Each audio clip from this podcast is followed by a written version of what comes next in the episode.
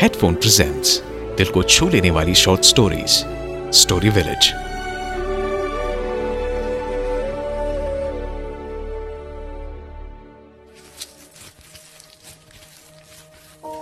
यादें आटे की तरह होती हैं। अपने मन में यादों को गूंदने के बाद ही हमारा दिल उनसे ख्यालों की रोटियाँ बनाने लगता है।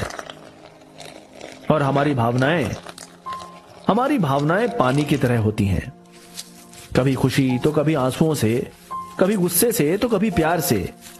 इन यादों को गूंजते रहती हैं। मेरे मन में कई सारे यादों के गोले बने हुए थे, बचपन से ही। उनमें से कुछ मेरे पापा से जुड़े हुए थे। मैंने तो उनके साथ कुछ यादें बना ही ली थी, लेकिन मेरे छोटे भाई ने नहीं। जो जो चीज़ें मैंने रहे अपने पापा से सीखी थी। ओरिजिनल ऑडियो शो उनके साथ जितनी यादें मैं अपने मन में भर पाया था एक दिन वो सारी यादें मेरे सामने आकर खड़ी हो गईं।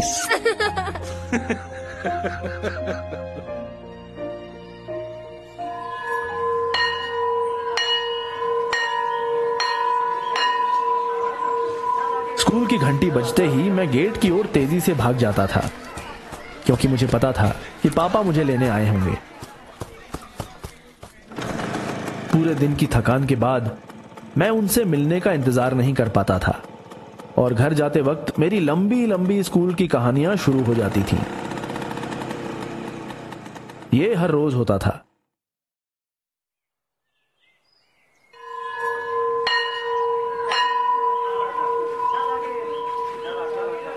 एक दिन जब स्कूल की घंटी बजी तो मैं उसी तरह गेट की तरफ़ दौड़ा। आप सुन रहे हैं हेडफोन लेकिन दौड़ते दौड़ते मेरे पाओ ने जो रफ्तार पकड़ी थी वो कुछ कम हो गई। मैंने सामने दादी को देखा। उस दिन दादी मुझे स्कूल से लेने आई थी। पापा नहीं। तभी मैं समझ गया कि कुछ गड़बड़ है।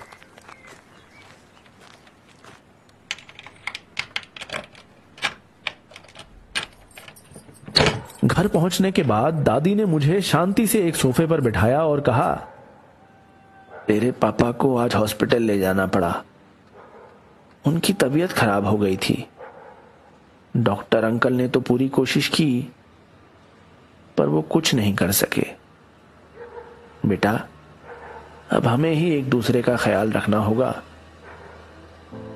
दादी की बातें सुनकर मैं चुपसा हो गया था। कानों में जैसे पापा की ही आवाज़ गूंज रही थी। आप सुन रहे हैं मैं अपनी आँखों से आँसू निकालना चाहता था लेकिन पापा हमेशा मुझसे एक ही बात कहते थे। अरे लड़के स्ट्रांग होते हैं वो रोते नहीं। और मैं बड़ी मुश्किल से उन आंसुओं को अपनी आँखों से गिरने से रोक रहा था। उस कोशिश में मैंने अपनी आँखें बंद कर ली और मुझे कब नींद आ गई मुझे पता ही नहीं चला। मेरे सपनों में भी मुझे पापा ही नज़र आ रहे थे।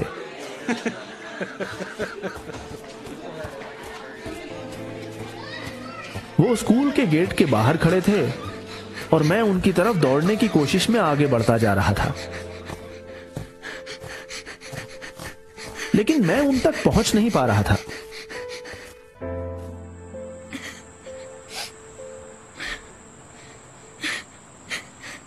तभी मेरी नींद टूट गई और मैं कुछ घबराया सा उठा। आप सुन रहे हैं हेडफोन ओरिजिनल ऑडियो शो मेरे सामने मेरा पाँच साल का छोटा भाई खड़ा हुआ था और मुझे वो लगातार घूर रहा था। उसे कुछ समझ में नहीं आ रहा था कि आखिर हुआ क्या है।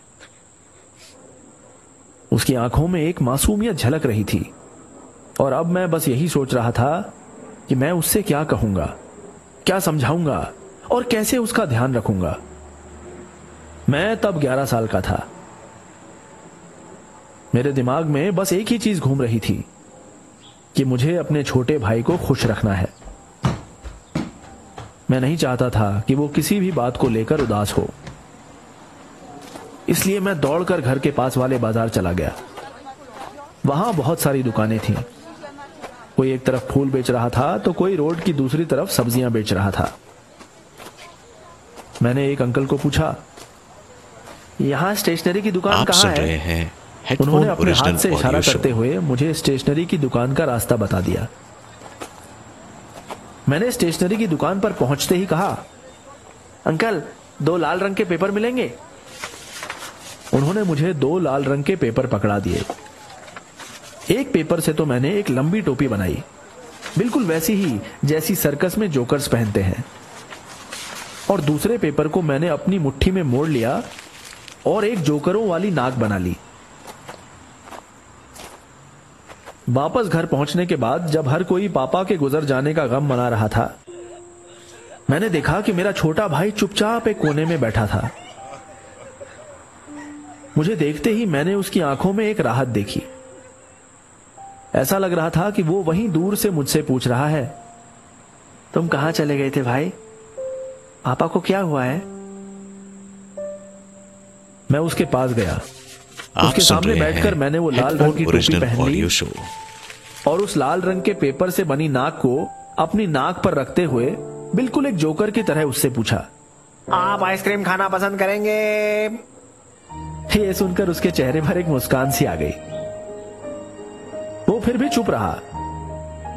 लेकिन इस बार उसे इस बात की राहत थी कि मैं उसके साथ हूँ।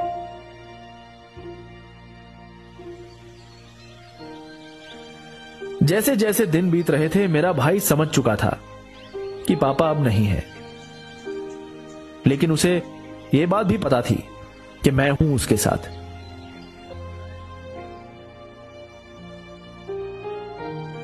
उस दिन के बाद कई साल बीत गए। आज मैं उनतीस साल का हूँ और वो तेईस साल का। हम दोनों अलग अलग शहरों में अपनी अपनी ज़िंदगी जी रहे हैं। लेकिन जब भी हम दोनों में से किसी के भी सामने कोई बड़ी प्रॉब्लम आ जाती है ऑडियो शो तो दूसरा वाला वही जोकर वाली टोपी और जोकर वाली नाक पहनकर उसके सामने चला जाता है। और इसी तरह बचपन से हम दोनों का रिश्ता इतना गहरा होता चला गया कि हम दोनों एक दूसरे की ज़िंदगी में जोकर बनकर बस खुशियाँ फैलाते चले गए। अभी आपने सुना headphone original show story village ऐसे और शो सुनने के लिए डाउनलोड कीजिए हेडफोन ऐप